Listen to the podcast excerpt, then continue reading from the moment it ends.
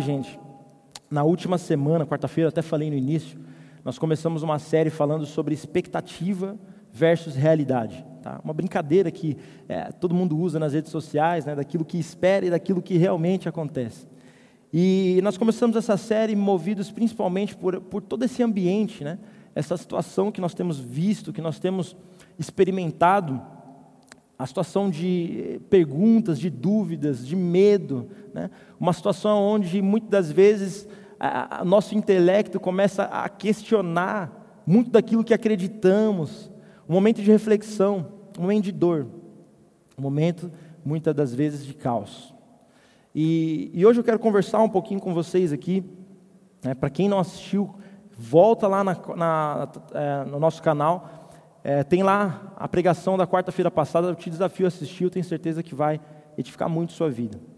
E hoje eu quero conversar um pouquinho com vocês sobre um texto, né, que é um texto que eu, enquanto fazia, é, refletia sobre esse texto, vários momentos eu fui tomado de lágrimas e eu já peço até perdão se isso acontecer aqui nessa noite com vocês.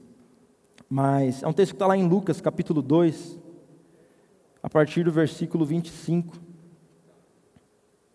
Lucas, capítulo 2, a partir do versículo 25.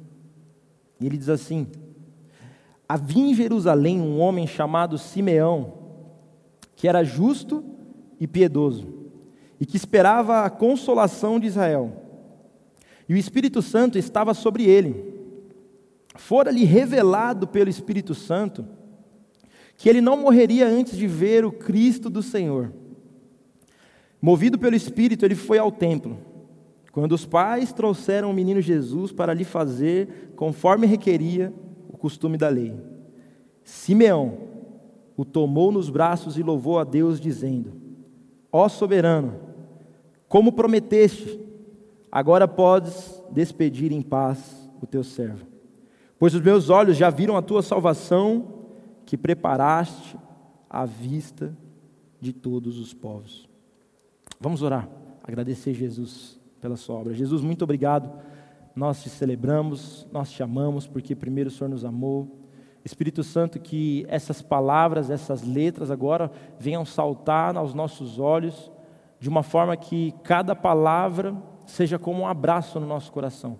Que nós venhamos nos sentir abraçados em meio a tanto caos e que o Espírito Santo de Deus, o Consolador, aquele que todos os dias intercede por nós, ele venha falar ao nosso coração em nome de Jesus.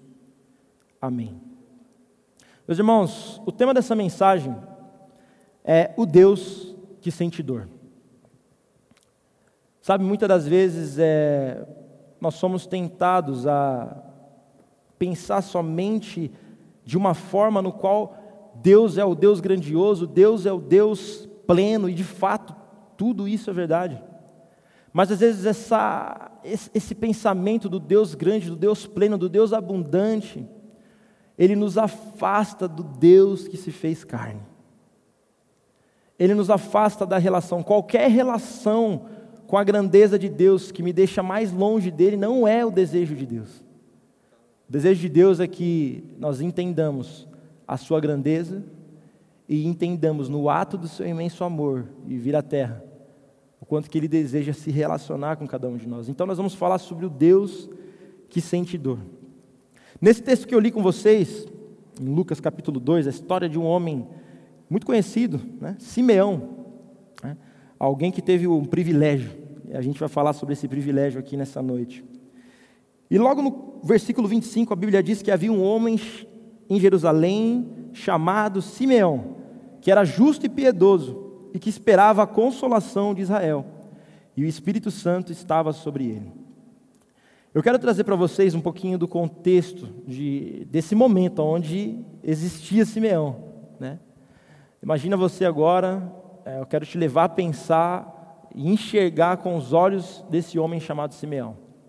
Simeão vivia num contexto onde, politicamente falando, existia extrema opressão, extremamente. Um, um império é, que dominava ali os judeus, Jerusalém, era o Império Romano.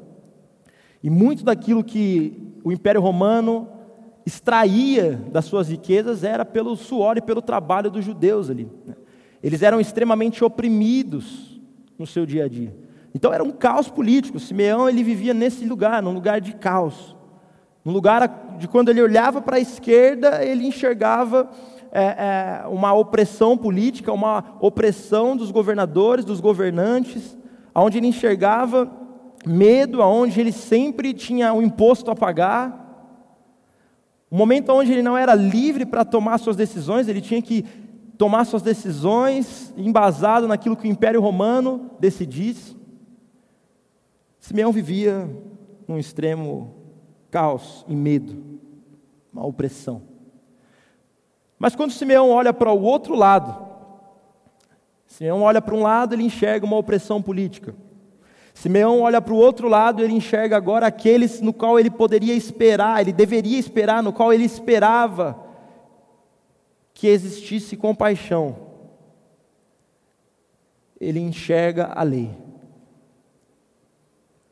Gente, de verdade, eu queria que vocês se colocassem nesse lugar. De um lado eu enxergo uma opressão política, uma opressão dos governantes. Do outro lado eu enxergo uma opressão de algo que me cobra a fazer aquilo que eu não tenho capacidade de fazer, que é amar como Deus ama. A cabeça de Simeão, sem dúvida nenhuma, vivia com um intenso desejo de um Salvador. Um intenso desejo de alguém que poderia, de uma certa forma, o livrar do domínio do Império Romano e alguém que poderia, de certa forma, o livrar do domínio da lei, do medo da lei, da opressão da lei.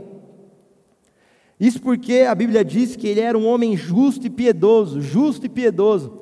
Ou seja, muito provavelmente esse homem, ele lutava para satisfazer a Deus. Isso é algo lindo, maravilhoso. Era alguém devoto às primícias da lei, aos princípios da lei. É alguém que desejava de toda forma ver o sorriso de Jesus, o sorriso de Deus. Mas que às vezes em sua mente se sentia extremamente condenado. E esse é o cenário. Esse é o contexto que em Lucas capítulo 2 a Bíblia diz que havia em Jerusalém um homem chamado Simeão. E no versículo 26 a Bíblia diz que fora-lhe revelado pelo Espírito Santo que ele não morreria antes de ver o Cristo do Senhor. Movido pelo Espírito, ele foi ao templo. Quando os pais trouxeram o menino Jesus para lhe fazer, conforme requeria o costume da lei, Simeão o tomou nos braços e louvou a Deus, dizendo: Gente, eu quero parar nessa, nesse versículo agora e, e refletir com vocês um pouco sobre o sentimento de Simeão nesse momento. Imagina cada um de vocês dentro desse contexto que eu falei agora um pouco atrás.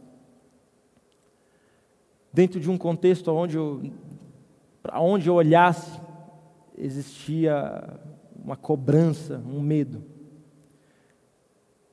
Imagina o sentimento, o desejo por um Salvador que foi colocado pelo Espírito no coração desse homem.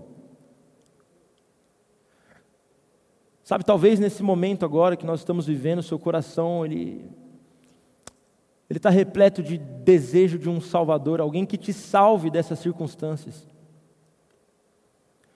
alguém que te salve de um momento que talvez você nunca viveu que você nunca viu, alguém que salve os seus familiares, enfim, talvez nesse momento você está desejando um Salvador. E de repente esse homem se encontra com o menino Jesus e os seus pais em um templo. Quando eu, leio essa parte no versículo 28 que diz que Simeão o tomou nos braços e louvou a Deus, dizendo: Eu fico imaginando Simeão até um pouco descontrolado nas suas emoções, chegando em José e Maria e pegando aquela criança, como se alguém que ansiou todos os dias para que existisse um Salvador, agora pode ver. E mais do que isso, pode tocá-lo. Então Simeão pega esse menino, toma nos braços e diz: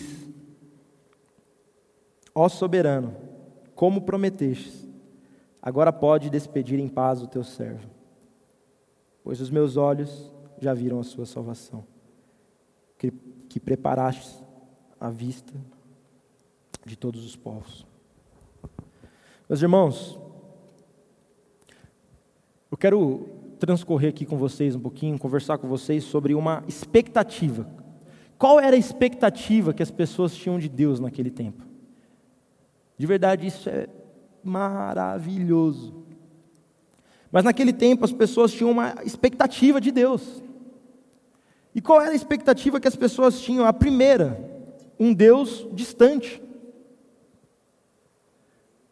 Um Deus que, de forma alguma, poderia se importar com a minha dor.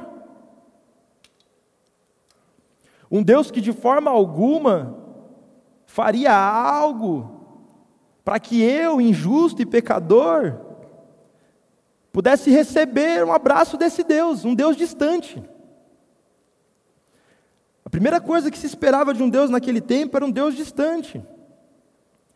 A segunda coisa que se esperava era um Deus que recebia a oferta. E, gente, de verdade, presta atenção nisso que eu vou falar para vocês. Uma das coisas que nos difere como cristãos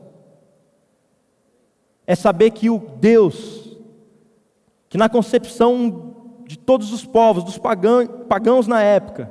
Era um Deus que desejava receber oferta. Era um Deus que esperava pela dívida do homem receber algum tipo de benefício. Um Deus sentado no trono esperando a oferta de alguém. Esse era um segundo ponto que se esperava de Deus, um Deus que recebia a oferta. Um terceiro ponto era a expectativa de um Deus que não se limita à nossa humanidade. Quando se pensava em um Deus, se pensava em um Deus que jamais, jamais se limitaria ao nosso tempo, jamais se limitaria ao nosso toque, jamais se limitaria a passar coisas que nós passamos. Era um Deus distante. Era um Deus que, no alto da sua supremacia, que no alto da sua grandeza, não se preocuparia em nada com o homem, a não ser receber as suas ofertas. Essa era a terceira que eu queria dizer das muitas expectativas que se tinha de um Deus naquela época. A quarta coisa era um Deus que não chora. Gente, de verdade, quantas vezes no mundo terreno aqui que vivemos hoje, nós somos questionados por alguém só porque choramos. Dependendo da posição que você tem, meu irmão, dentro da sua casa, dentro do seu trabalho, enfim, nos seus relacionamentos, você chorar não é aceito, não é bem recebido. Porque o que se espera pela sua posição é alguém que não chora. É alguém que, na sua grandeza, simplesmente, sem problemas algum, não se importaria com a sua dor ao ponto de chorar. Um Deus que não chora. E se esperava um Deus que, por não chorar, ele viria até o seu povo e libertaria dessa opressão social que eu disse dos romanos, libertaria com toda a sua força, com toda a sua grandeza, libertaria o povo dessa escravidão. Era somente isso que as pessoas esperavam. Mas de repente, meu Deus do céu. Isso é muito bom. Essas horas o Felipe deve estar lá na casa dele falando: Meu Deus do céu. Mas de repente, esse Deus que, contrariando a expectativa de muitos, contrariando a expectativa dos homens que achavam saber o que era o melhor, esse Deus decide vir à terra. E quando eu leio esse versículo 28 que diz que Simeão, meu Deus, tomou nos braços, consegui enxergar um Deus que se limita à humanidade do homem. Um Deus que agora Simeão pôde tocar a sua pele. Um Deus que agora se coloca numa posição de chorar para pedir leite. Um Deus agora que muito que provavelmente usou fraldas. Um Deus que agora precisou esperar os nove meses para que ele recebesse os nutrientes devidos da sua mãe no seu ventre. Meu Deus do céu! Esse Deus gigantesco, esse Deus criador dos céus e da terra, de todas as galáxias, e a Bíblia diz que é o Deus que se inclina para enxergar as galáxias. Esse Deus agora depende dos nutrientes da sua mãe no ventre. Meu Deus do céu, meu Deus. Simeão tocou Deus. Simeão colocou Deus nos seus braços.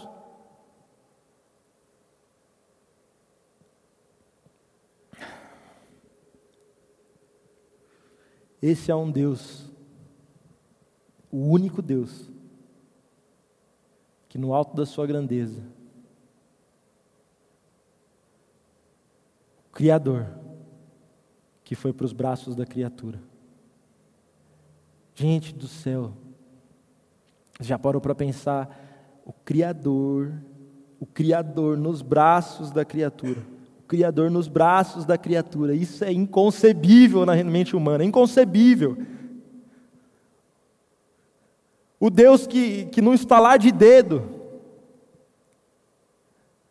poderia se mover de diversas formas.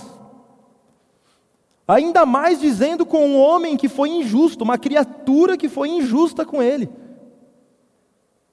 Esse Deus agora se coloca num lugar de dor. O Deus que sente dor. Que vai para os braços de Simeão. Meu Deus do céu. Um Deus que se pega no colo. Meu Deus. É muito bom o Evangelho. E de repente, no versículo 29, ele canta, né? Tem muitas pessoas que dizem que isso é um cântico que ele diz: Ó oh, soberano, como prometestes, agora pode despedir em paz o teu servo. Aí eu te pergunto, no meio de um caos que Simeão vivia,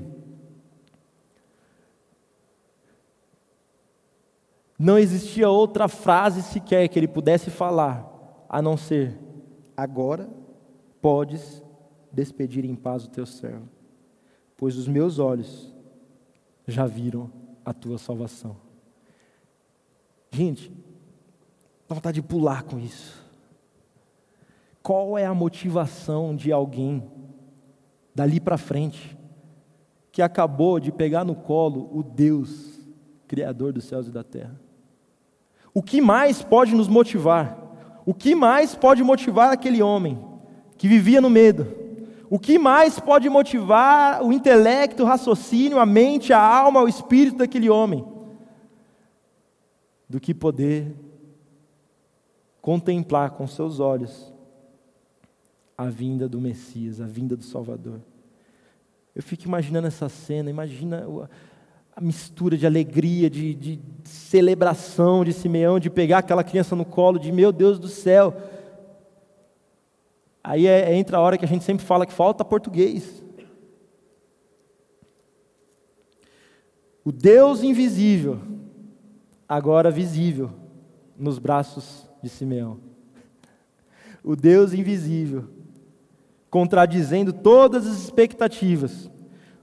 O Deus que se esperava ser distante, agora é um Deus que não distante é mais, mas é um Deus que se aproximou de uma tal forma que hoje ele pode ser tocado. Um Deus que esperava receber oferta, mas que agora, na realidade, é um Deus que deu oferta, em vez de esperar uma oferta em troca.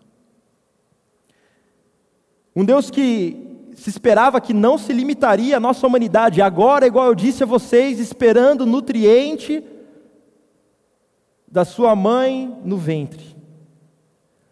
Muitas das vezes esperando o alimento da sua mãe, com muita fome, chorando.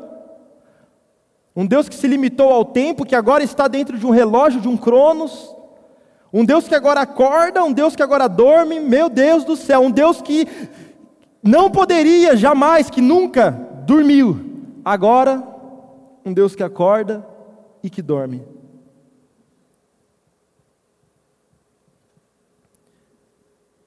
Um Deus que não chora. A expectativa que se esperava, né? Que, to, que um Deus que não chorasse.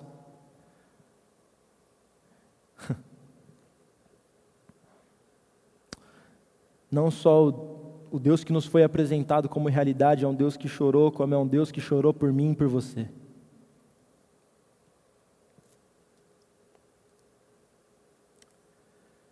O Criador nos braços da criatura. E aí eu quero te fazer uma pergunta agora, meu irmão, para todo mundo, para todo mundo que está aqui, inclusive trabalhando aqui para fazer essa live, uma pergunta para todos vocês. Diante da grandeza desse Deus que nós conhecemos, qual seria a nossa expectativa de como Deus deveria viver? Qual seria? Diante da grandeza do Deus, do Deus que conhecemos, o que nós esperaríamos que seria a vida de Deus? Certamente que a nossa, nosso raciocínio, nosso intelecto quer nos levar a um lugar de esperar um Deus que vive em extrema plenitude, que vive em extrema abundância, que, que, que nele não existe derrota alguma. E tudo isso é verdade. Tudo isso é verdade. Mas o mais incrível é que Deus ele deixou a expectativa que tínhamos sobre ele para viver na nossa realidade. O Deus que deixa a sua expectativa, porque a única pessoa, única, único ser que poderia de fato viver essa vida de forma plena e abundante, que não precisaria de modo algum vir à terra sofrer a dor de um beliscão. O único que poderia sim não viver essa vida, ele decide deixar essa expectativa de uma vida que ele poderia viver como Deus, como filho ali para viver na nossa realidade. É o Deus que advoga a favor daqueles que foram contra ele. Meus irmãos, pensa comigo. Já é um ato muito bonito qualquer um de nós tentarmos defender alguém que está certo. Eu tentar defender, eu me colocar na dor de alguém que está certo. Eu advogar a favor de alguém que está certo, que acertou já é algo legal. Agora imagina comigo algo um pouco mais profundo, eu, de, eu, eu decidi advogar e ser a favor de alguém que errou, de alguém que não atendeu tanto assim às nossas expectativas. Agora eu quero te levar para um lugar ainda mais profundo. Imagina você advogar a favor de alguém que te fez mal. Quais seriam os seus argumentos? Qual seria a sua posição? Esse é o Deus que é o Deus a favor do homem que não somente errou, mas o homem que o feriu, o homem que o crucificou, o homem que o mandou para o madeiro, um homem que pecou contra a sua santidade. O Deus que advoga em favor dos traidores. Sabe, diante de toda essa situação que eu conversei com vocês, que eu, que eu tenho dito aqui com vocês, é impossível nós nos aproximarmos diante da plenitude de Jesus e os nossos corações, as nossas emoções, não serem confrontadas por aquilo que nós estamos vendo no mundo. É impossível. Quando enxergamos o caráter de Deus, Deus que se fez menino, é impossível as nossas emoções, os nossos corações não se compadecerem de olhar e saber que existe uma vida vindoura, que não vai existir mais dor, mas quando eu olho para a realidade, eu vejo pessoas sentindo dor, pessoas sendo mortas pela sua classe social, pela sua cor, pessoas sendo mortas pessoas sendo ofendidas, pessoas que não vivem em amor, começando primeiramente por mim. Quando nós enxergamos isso, é impossível nosso coração, que está nos, se achegando mais próximo de Jesus, tendo contato com esse Criador que veio para o ventre de uma mulher, É impossível nosso coração não ser pego de repente no seu quarto em lágrimas. Ainda que nós tentemos ser forte o bastante e cremos sim naquilo que devemos crer, na esperança de uma vida abundante, sim. Mas é impossível que essa realidade não choque o nosso coração e as nossas emoções.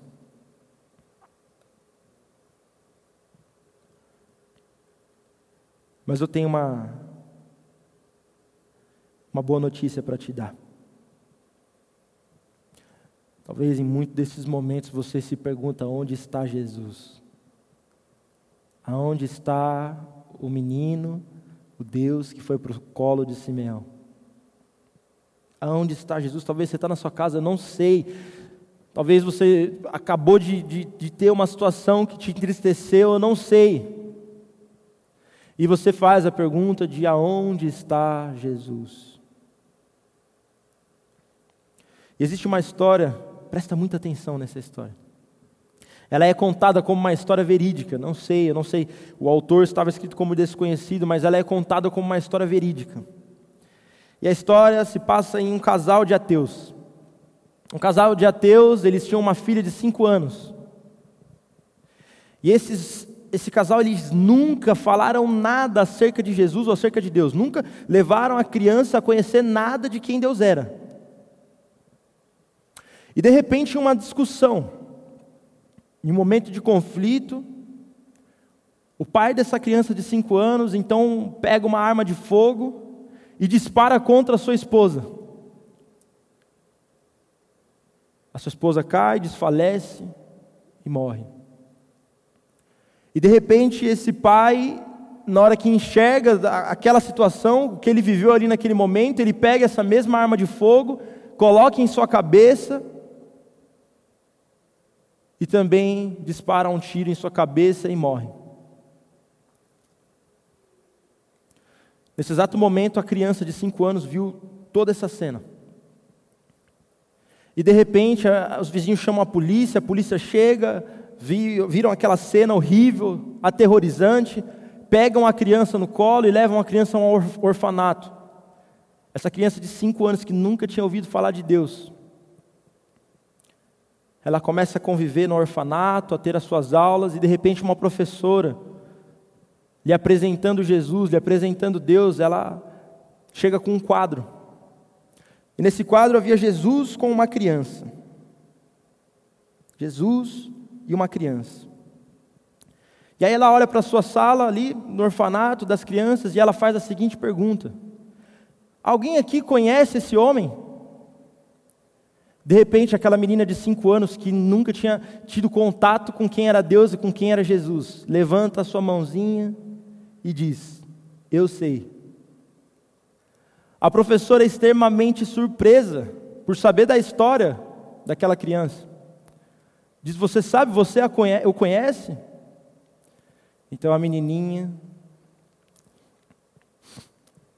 a menininha ela olha para a professora e diz: Eu conheço esse homem. Ele é o mesmo homem que me segurava no colo quando os meus pais morreram. Sabe, meus irmãos,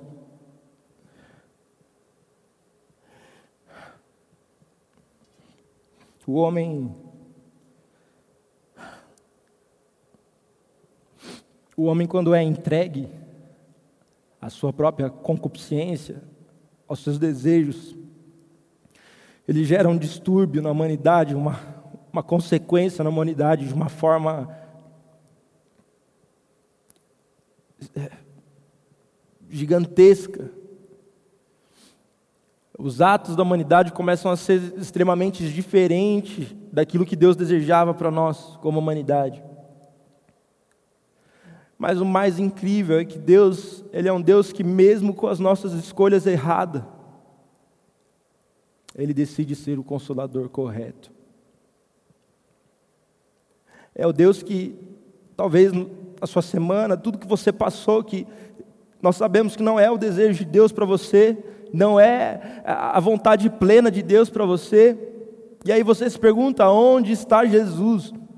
E eu te digo, meu irmão, Jesus nesse exato momento, ele Jesus nesse exato momento ele te pega no colo. O Deus que um dia foi para o colo de um homem, agora ele é o colo de todos. O Deus que um dia se limitou à forma humana e foi para o colo de um homem. Esse Deus é o Deus que agora é o colo de todos.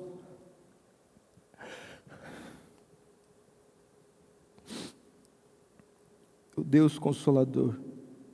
As suas escolhas erradas não mudam o fato de Deus te consolar. Não mudam o fato de Deus desejar ser o seu consolo. Por isso que Jesus, em João capítulo 16, ele logo pouco antes de ele ascender na sua ascensão, ele diz: É necessário que eu vá para que venha o Paracletos, no original, o Espírito Santo, o Consolador, o Encorajador. É necessário que eu vá para que fique e venha o Espírito Santo. E meus irmãos, essa palavra Paracleto tem muitas traduções, mas uma delas é convocado a ajudar alguém. Alguém que pleita a causa de um outro diante de um juiz. Esse Espírito Santo, esse Paracleto, ele é o ajudador, o amparador, o assistente, alguém que presta socorro. Ele é o seu Salvador, ele é o seu Messias. Esse é nosso Deus. Esse é o nosso Deus. Jesus, ali em João 16, nos deixa o Espírito Santo. Igual eu disse a vocês, um dia o Deus que foi pego no colo, agora é o colo de todos. Meus irmãos, existe uma frase maravilhosa de uma vez a Madre Teresa de Calcutá foi perguntada o que, que ela faz quando está orando. E ela disse assim: nada, apenas escuto.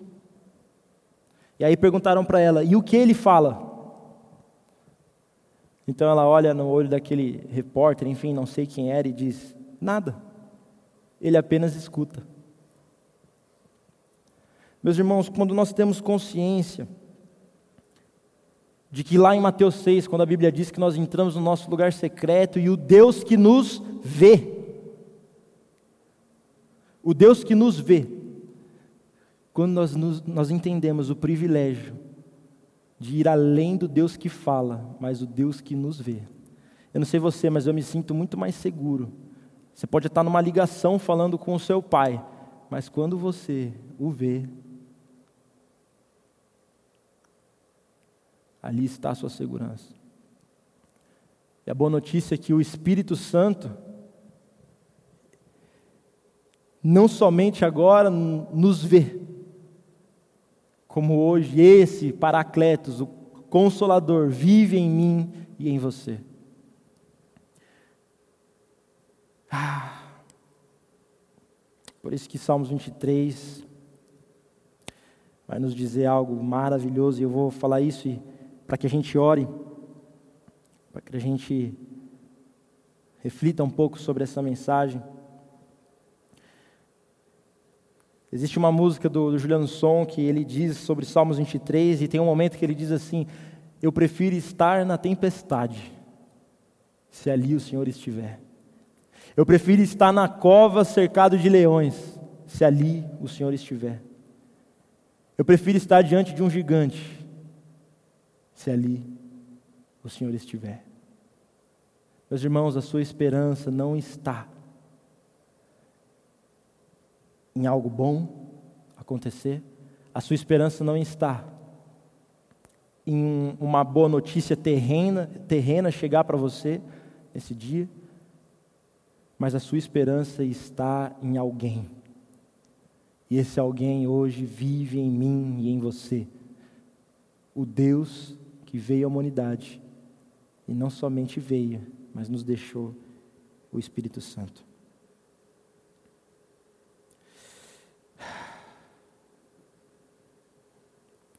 Sabe,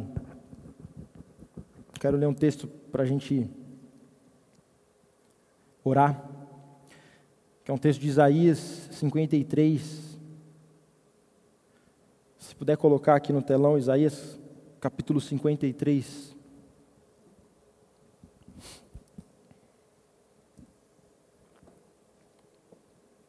Isaías 53. Meus irmãos, como Jesus é bom. Isaías 53 diz assim. Deixa eu vir aqui para o cantinho.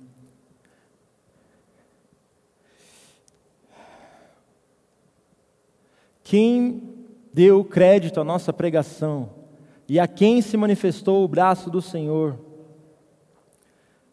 Porque foi subindo como renovo perante Ele e como raiz de uma terra seca.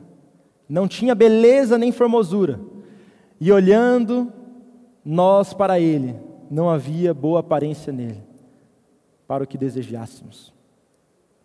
Era desprezado e o mais rejeitado entre os homens. Homem de dores, experimentado nos sofrimentos.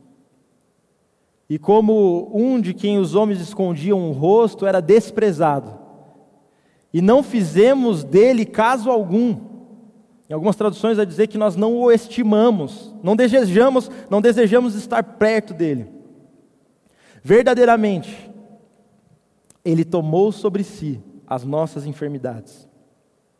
E as nossas dores levou sobre si. E nós o reputávamos por aflito, ferido de Deus e oprimido.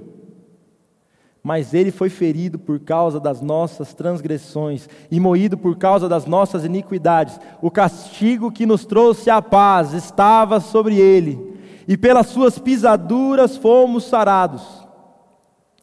Todos nós andávamos desgarrados como ovelhas, cada um se desviava pelo seu caminho, mas o Senhor fez cair sobre ele a iniquidade de todos nós.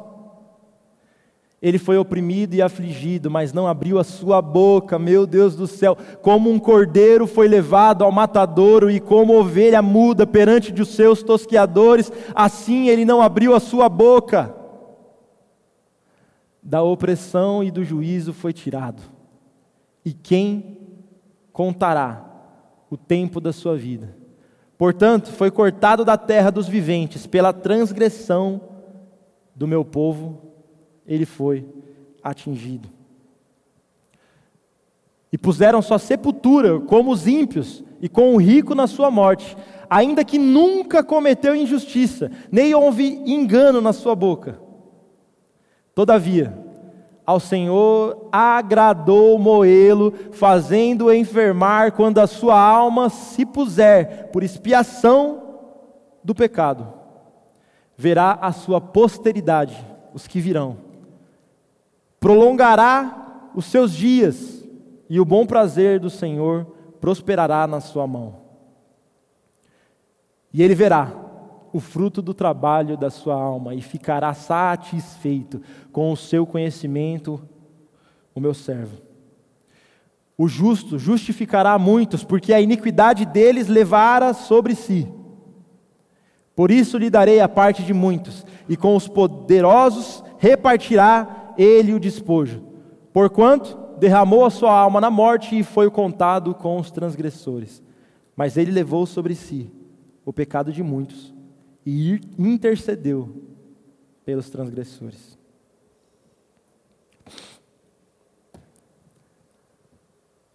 Meus irmãos, uma certa vez um professor meu, ele disse algo que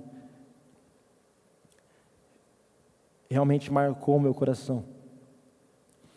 Se o pessoal quiser da música. Marcou meu coração de uma forma extremamente profunda. E eu quero encorajar você a refletir nessa, nessa frase, a refletir nesse pensamento. E ele contava uma história de uma corrida. Né? Meu professor ele corre e ele contava para mim essa história da corrida e ele é um professor já um pouco mais velho, né? E ele contando para mim, dizendo que existe um privilégio na linha de chegada da corrida. E o privilégio na linha de chegada da corrida é que, diante de todas as circunstâncias que você passou durante o trajeto, de todos os desgastes. Diante de tudo isso, existe um privilégio. E o privilégio é que quando você cruza a linha de chegada, a dor e a alegria se reconciliam. Meus irmãos, a dor e a alegria serão reconciliadas no momento no qual olharmos para Jesus e o nosso corpo agora de forma glorificada quando Jesus voltar. Todas as dores desse mundo serão reconciliadas de uma vez por todas com a alegria. E a única coisa que teremos convicção é de que tudo, tudo, tudo coopera para o nosso bem. Tudo coopera para o bem daqueles que amam a Deus. Sabe, nunca se esqueça, nunca se esqueça que o Jesus da Bíblia, o Jesus que nós cremos, é Jesus que sim, em um determinado momento foi para o colo de um homem, mas é o mesmo Jesus que em todas as suas dores te coloca nos braços dele, a ponto de dizer, ainda que em sua mente, ainda que as circunstâncias em volta de você seja de medo, aqui sentindo as batidas do meu coração, você está seguro.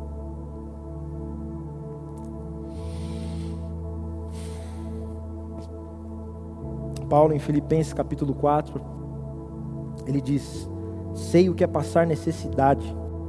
Isso é muito bom, isso é muito bom, muito bom. Sei o que é passar necessidade e sei o que é ter fartura. Olha que loucura, mano. Ele fala assim, mano, eu sei transitar na dor, eu sei transitar na abundância.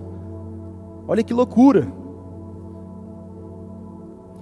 Mas eu aprendi o segredo de viver contente em toda e qualquer situação. Seja bem alimentado, seja com fome, tendo muito, ou passando necessidade, Seja a nossa igreja cheia, lotada aqui, ouvindo e celebrando com todos e abraçando a todos, ou seja, numa quarentena, não podendo te abraçar.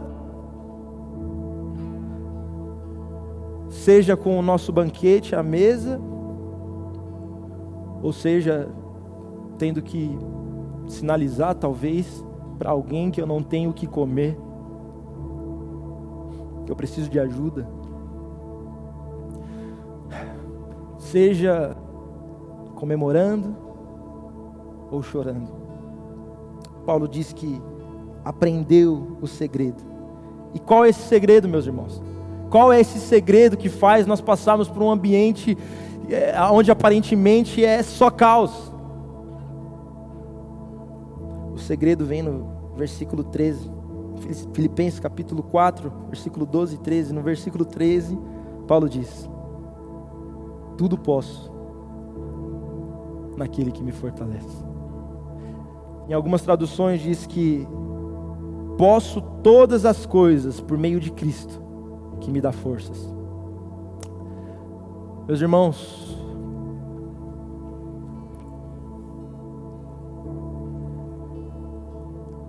eu não vou ser ousado de dizer que eu sei a sua dor. Eu não vou ser ousado de dizer que eu posso sentir a sua dor mas eu sou ousado bastante, ousado bastante para dizer que todas as coisas você pode por causa de Jesus. Que toda lágrima que nesse exato momento você venha derramar, que todo medo que nesse exato momento você possa estar sentindo, ele é exterminado quando ele se encontra com Jesus, porque Jesus é o Jesus que deu o seu colo, para que todos aqueles que perecessem não perecessem mais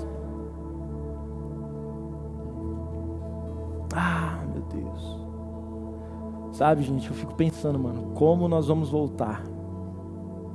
Muito mais convictos, mano. Muito mais certos de que nada, nada nos separa do amor de Deus. Muito mais. Obrigado, Jesus, pelo privilégio de poder, assim como os apóstolos dizem, de uma certa forma, compartilhar do seu sofrimento. Muito obrigado, Jesus. A sua obra fica ainda mais incrível, o seu nome fica ainda mais exaltado. Jesus suficiente passa a não ter português, porque é muito além do que Jesus suficiente. É algo incalculável na nossa mente. Cante Jesus agora essa canção e que o refrigério do Espírito Santo, o Paracleto, o Consolador, ele venha mais do que passear aí na sua casa, no cômodo da sua casa, onde você estiver ouvindo agora, no seu carro, mas que o Paracleto, ele possa te lembrar que agora ele vive dentro de você. Aleluia, Jesus. Cante essa canção, cante.